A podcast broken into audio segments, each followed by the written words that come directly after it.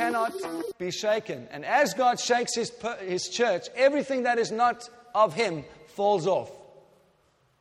Are you with me? And when I read this word, it resonated deep in my heart. And I want to just throw it out there and let you consider what I believe God is saying and what we need to, in this time of change, we need to hear his voice, not our own voice. Amen? It says this. It's called Two Pathways. Two Pathways. And she says, as I was praying about the next season, I felt strongly that what is coming is not a new season, but a whole new era. A time which is more significant than any other time on earth in terms of the church being shaken into the purposes of God. Seasons will merge as we move forward, just as the seasons on earth are being mixed up and weather patterns are surprising forecasters, so the church will begin to be unsettled as the winds of change begin to blow on all that is known. At the start of this time, I saw two pathways opening up before each child of God. One was a flat path called known, and the other was a steep and winding path called unknown. Along the first pathway were many words of men, and the way ahead from the beginning of this pathway seemed to be clear, with a clear destiny or destination. Many voices could be heard discussing the best way to walk along this pathway. But along the second pathway, there were many words of the Lord. The way ahead for this path twists and turns, and it's only possible to see a short way ahead. One voice can be clearly heard amidst the stillness and the relative silence along the path. I knew that both pathways were costly to build on and costly to walk on, and everywhere there were many places at which a toll must be paid in order to go on. The starting point is the same for both paths. They joined together at the beginning, and it was possible to start with one foot on each path. But then they widened sharply, and the only way to make a step forward was to choose which path to take. Each path was diagonally opposed and was almost impossible to see the other path once the first steps were taken. Each step on both paths required choices. Life choices, relationship choices, position and place choices. Once the first steps were taken, there was no more opportunity to have a foot on both paths, as one path is the way of human choice, and the other is one of abandonment to the leading of the Holy Spirit. However, the Lord was present on both paths. He was close to all who were walking on each of the paths. Can I say it again? However, the Lord was present on both paths. He was close to all who were walking on each of the paths. Once a decision was made and a path was taken, it was almost impossible to view the other path. This was the grace and the mercy of God to avoid confusion and judgment among the people. Also, once a path had been chosen, it was almost impossible to turn back. Both paths had the presence and purpose of God on each side, but they were different. Both paths had the presence and purposes of God on each side, but they were very different. The known path will be for those who have faith to do great things for God. Those who take this path will find that they get what they're faithful. Much success will be evident, and the Lord will be present to speak wisdom to whoever will hear.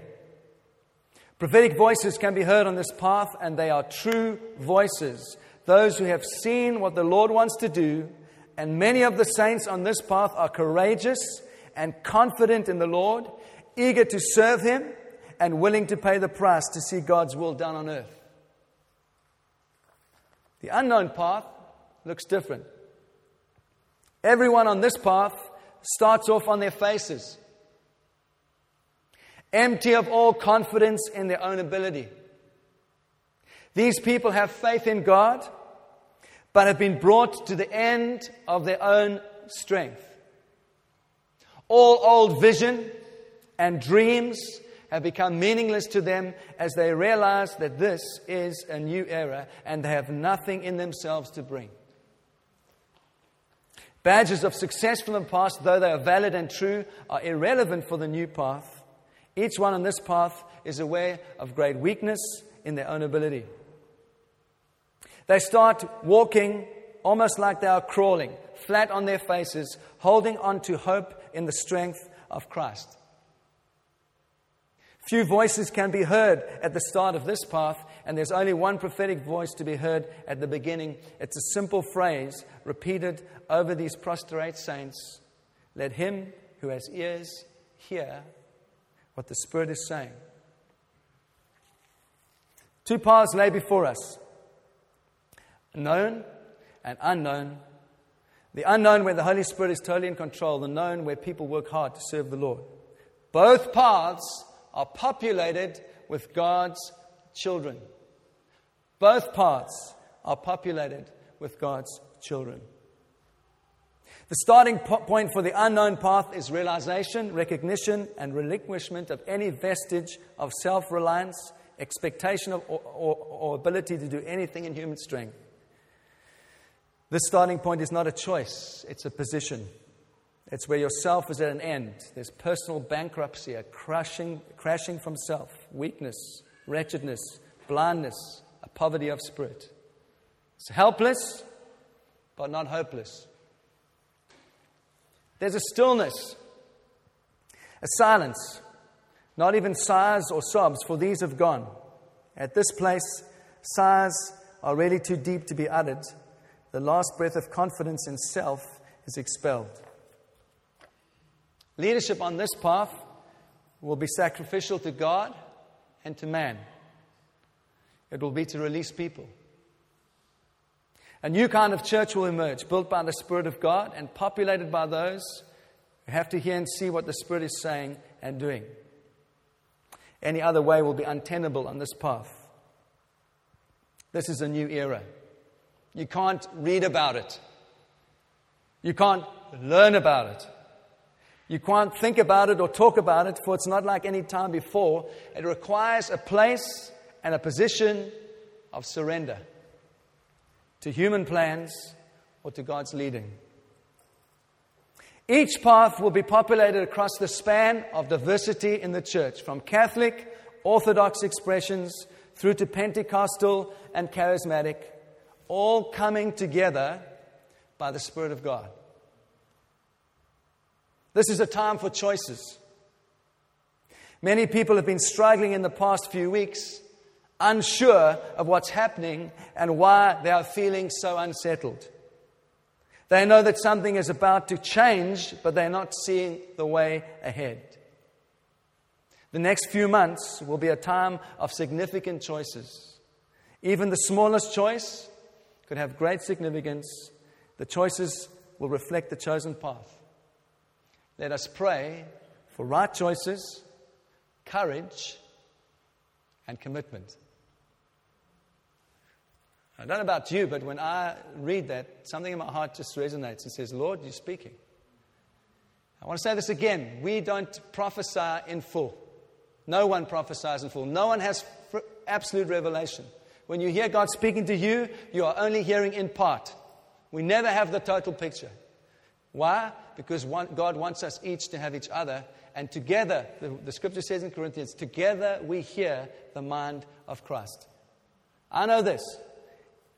We are in an amazing time of change in this nation, in the church, and uh, economic change, climate change, and in the midst of that, God is changing His church. And we need to enjoy the process. And so uh, everyone's sounding quiet, and I'm not trying to be Intense. It is a, it is a, I think, a wonderful word. It's a, for me, it's an exciting and a liberating word. I, I, I feel absolutely thrilled and excited. And as I come back from this last trip, I, I must say that I am so thrilled about the church and what God is doing through the church, what God is doing in the church. And I, I want to say we are living in a very, very exciting time. Amen? The last time I preached was a couple of weeks ago. And I, did, I talked then about change as well. And I said this, that as we go through change, as we go through periods of change, many things are tested. And I focused on three things. I said our relationships, first of all, are tested with each other. Our emotions are tested, how we handle our emotions. And our effectiveness in what we do is tested. Those three things are tested. And what we need to get us through those times of change is a deep covenantal friendship. That's what we need. I'm sorry for those of you that weren't here, that you can't listen to the message, because we tried a couple of times to record it, but each time that we tried, something went wrong. So we have a new system now on the computer, which means that all the messages definitely will be recorded for you to listen on the um, on the web page. Can I just say that you uh, ask you please to use the web page as a as a reference tool? Uh, Jem told me the other day that since we've putting our, our messages on podcast, we are having thirty thousand hits per month of people, in one way or another, seeing our web page or coming to our address. Doesn't mean thirty thousand people are coming to our web page, but it means thirty thousand people are seeing it. And hundreds of people are listening to our, our messages now on a Sunday.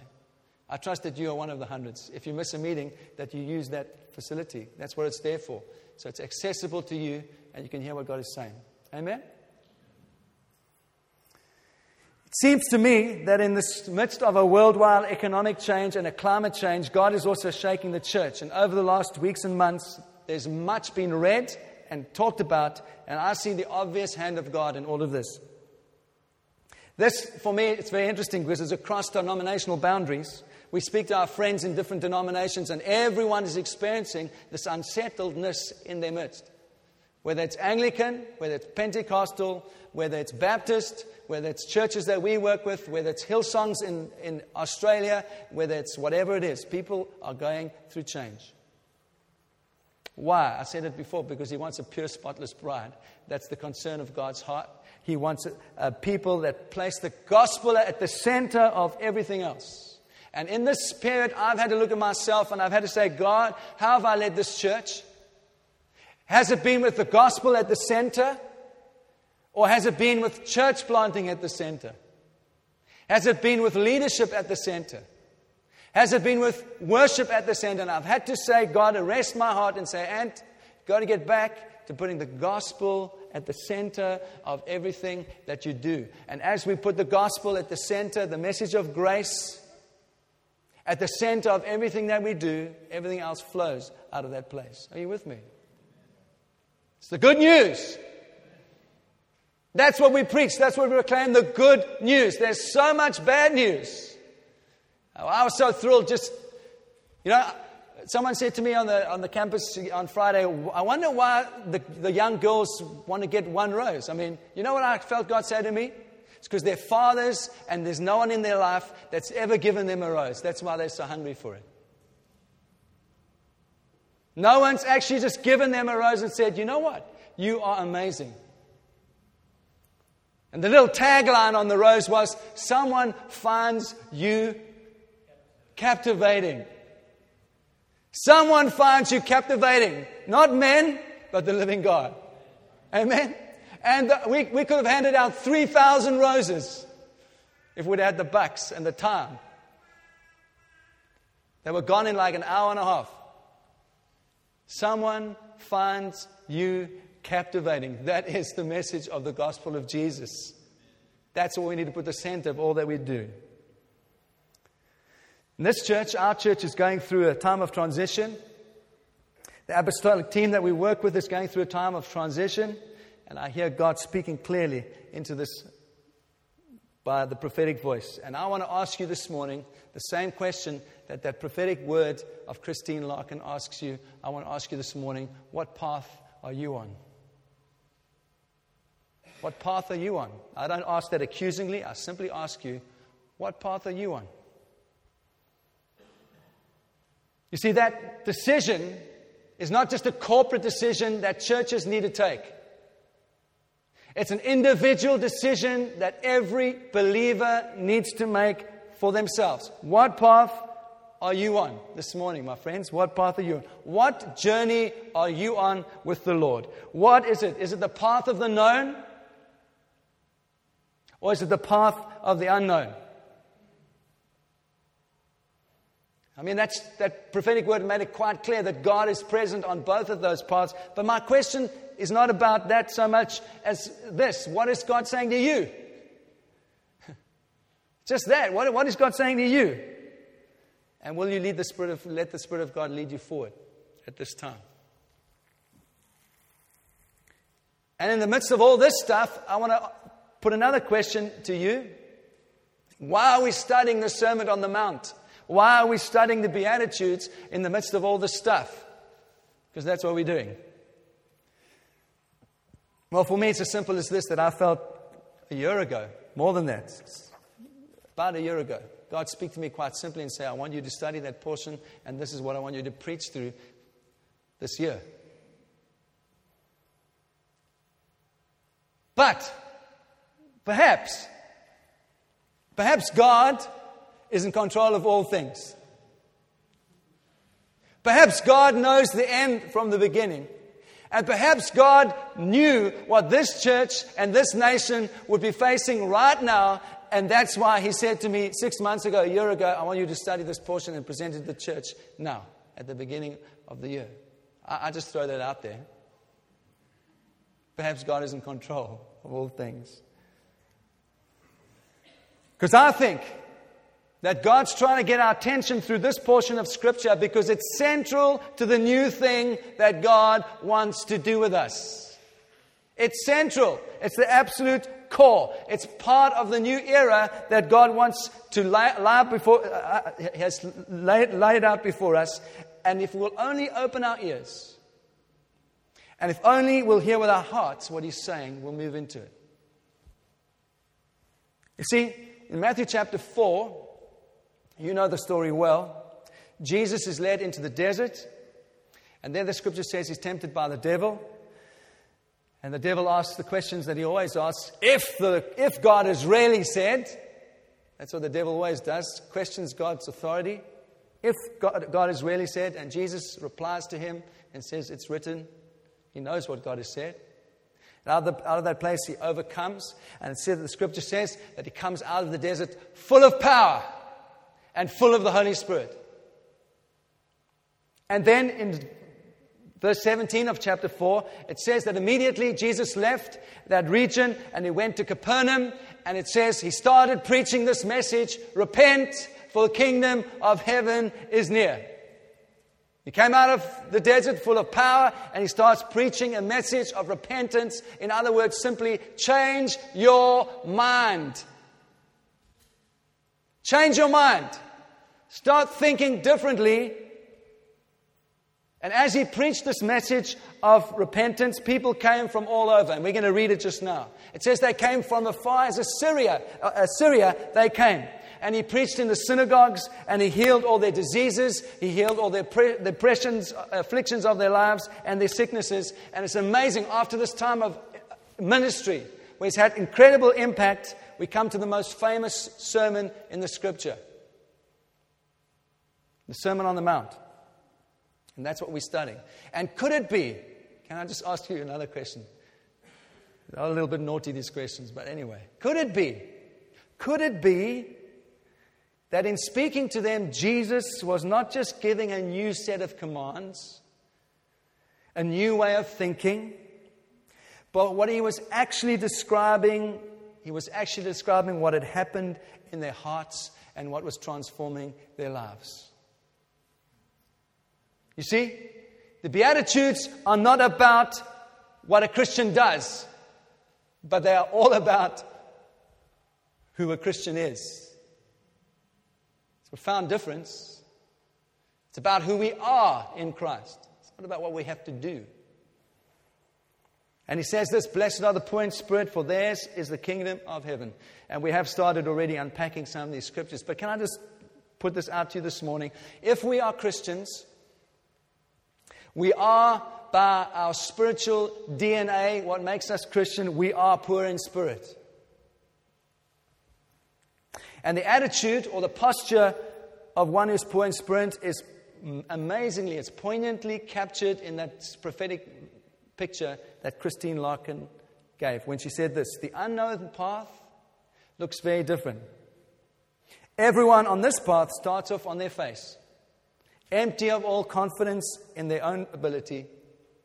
These people have faith in God, but have been brought to the end of their own strength. All old visions and dreams have become meaningless to them as they realize this is a new era and that they have nothing in themselves to bring. Badges of success from the past, though they are valid and true, are irrelevant for this new path. Each one on this path is aware of great weakness in their own ability. They start walking almost like they're crawling, flat on their faces, holding on to the hope and the strength of Christ. Few voices can be heard at the start of this path. There's only one prophetic voice to be heard at the beginning. It's a simple phrase repeated over these prostrate saints. To him who has ears, hear what the Spirit is saying. And I wanted to say to you that for me and Helen, as we've led this eldership team, something of the journey of the last couple of years has been God's process of bringing us to a place of complete surrender and dependency on Him. And there have been many times in the past where I've been, I've been tried, I've tried to listen to many voices, men's voices, of where we should be going, what we should be doing. But I believe for, for me, moving into this new era personally, and for us as a church, there's a humble cry in our hearts simply to hear what the Holy Spirit is saying, and so that we can find His way forward, step by step, as He unfolds His plan and His purpose. And I believe that God will also join us with those that are on the other path. Why? Because both paths are part of bringing His kingdom to earth. We need to realize there's nothing left in ourselves that is worthy except that which God has done in us. And as we become grateful and desperate for that and for His hand extended towards us in mercy, we start to see the kingdom come in us. If you go back to uh, chapter four, verse eighteen says this. I'm reading from the English Standard Version. You guys are right. I'm actually very happy to be back. I wish I could be more jovial, but sometimes I'm just not jovial. So you'll just have to give that to me this morning. Verse eighteen. I just feel I just feel there's a weightiness in God this morning. And it's not I'm trying to be serious. I just feel like God is saying some some weighty things to us about our future. And I'm very excited about that. I really am. All right? Verse eighteen says this. While walking by the Sea of Galilee, He, uh, he saw two brothers, Simon, who's called Peter, and Andrew, his brother, casting nets into the sea, for they were fishermen. And he said to them, "Follow me, and I will make you fishers of men." Immediately they left their nets, and they followed him. And going on from there, he saw two other brothers, James, the son of Zebedee, and John, his brother, in the boat with Zebedee, their father, mending the nets, and he called them. Immediately they left their boat and their father and followed him. Now, while we were away this last week uh, at our team meeting, Helen brought this word for us as a team, but I believe it applies to us as we face transition into the new things that God has for us right now. And just as Jesus came to each of the disciples individually, He comes to each of us and He calls us to follow Him. You know that. And we don't follow any of the plans of men, but we are called to follow Jesus. Just as Simon and Andrew left their nets, which was a symbol of their identity, it was a symbol of their livelihood, it was a symbol of all that they had been, all that they were. They were called to leave those things behind, and we, the word was that God is calling us into a new sense of identity and significance, a new way of living. Not holding on to anything of the past or the old. And when James and John left their father's boat, it wasn't about dishonoring their father. or being ungrateful for all that he had provided for them, but it was about their future. It was about their inheritance, and bef- to have that future inheritance, they had no other option but to leave those things behind and to follow Christ. Are you with me? Jesus is calling us back to the simplicity of hearing His voice and simply following His every word. It's as simple as that. A word that James brought from his perspective. When we see from his perspective, we see things so much more clearly. If we respond from his perspective, it's so simple. And there's a call to leave behind those things that in the past were useful nets, but now in the new things of God, they'll make us ineffective. They'll make us bound up. And if you go forward to verse twenty-three, uh, we're going to read two more, two more verses. It says of Jesus, He went through all Galilee, teaching in the synagogues and proclaiming the gospel of the kingdom. The gospel has got to be at the center of everything. Of all our friendships, our relationships, everything that we do, everything we give our energy to. It's the gospel, the good news, at the center. And it says, healing every disease and every affliction amongst the people. So his, his fame spread through all Syria. And they brought him the sick, those afflicted with various diseases and pains, those oppressed by demons, epileptics and paralytics, and he healed them. And great crowds followed him from Galilee and the Decapolis, from Jerusalem and Judea, and from beyond all the Jordan. As he preached this kingdom, as he preached the good news, this message of repentance, of changing your mind and seeing things from a whole different perspective, from heaven's perspective, from a kingdom of God perspective, there was evidence of that on earth, and people were healed. And all around, from Syria and the Deca- Jerusalem, the Decapolis, people came because they wanted to be with Jesus. And it's interesting to me that the Sermon on the Mount describes these people as sick, afflicted, and oppressed. They came to Jesus out of their place of need. And it's into that context that he speaks about what his kingdom is like. Jesus doesn't wait for you to be perfect. Jesus doesn't wait for you to have some kind of heavenly level of success in order for his life to be formed in you. He takes us with all of our fears. He takes us with our brokenness. He takes us with our illness, both physical and emotional. He takes us just as we are, and into that he speaks his kingdom. And as Jesus taught them, simply revelation started to come. They started to understand what he was on about. And as revelation came, faith was stirred in their hearts. And as faith was stirred in their hearts, they began to see the impossible. What they thought was impossible, they began to see with their eyes, that healing came. And those that recognized that their poverty and deep need of God, out of that place, a deep hunger was birthed in them. They wanted to be with Jesus, and it didn't matter to them that they had to travel miles to follow him and to listen to his voice. It didn't matter to them that they had to go way out into the wilderness to hear from him. They just wanted to be with him. When revelation of ourselves and the light of who God is comes, it causes us to fall on our knees and worship where once we were kneeling in despair. We now just fall and worship. You see, I think that the Beatitudes, I think that the Sermon on the Mount is a treatise on the kingdom. We are citizens of a heavenly kingdom.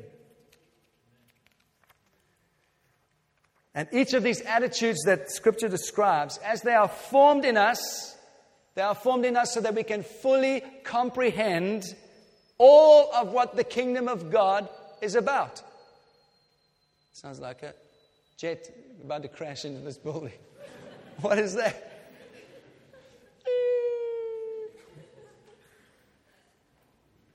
As those attitudes are formed in us, we start to fully comprehend of what the full extent of the kingdom is.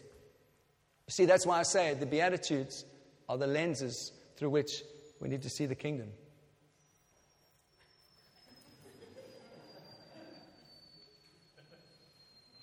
very interesting. I'm just going to carry on. You see, Jesus preached repentance, and what that means is to take on, to learn to take on the mind of Christ.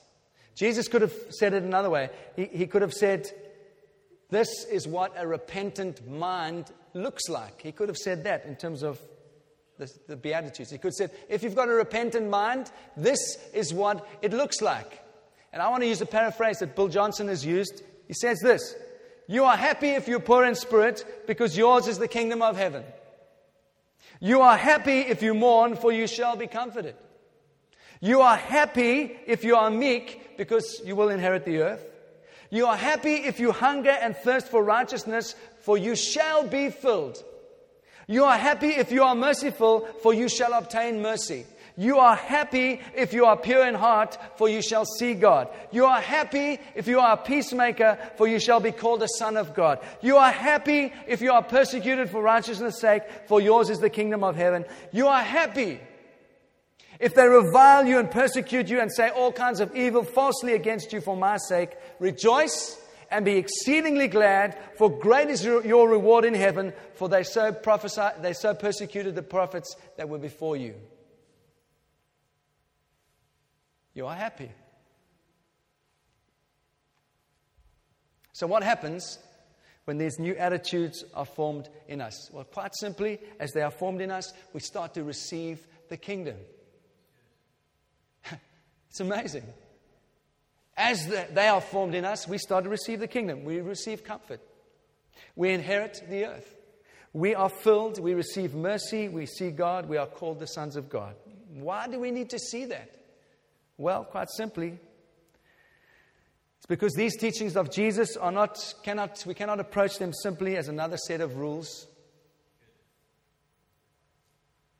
Jesus is doing much, much more than that. Jesus is showing the impartation of his life into our lives. It's an impartation that comes from heaven. It's imparted here on earth into our lives. So can I ask you some more questions as we finish? And the musicians, you want to come up, please? I want to ask you, will you hear, will you hear from your heart this morning? Now, I can't force you to do that.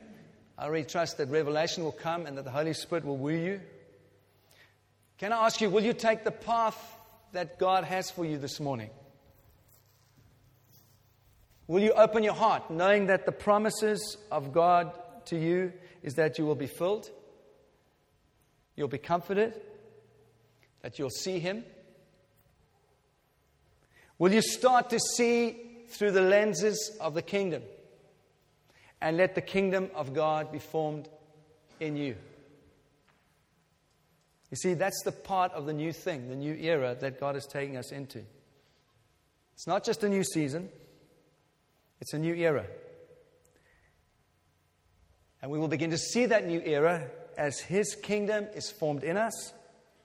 And as His kingdom is formed in us, we begin to impact the community in a whole new way. So what path will you take this morning? What path will you take? May God bless you.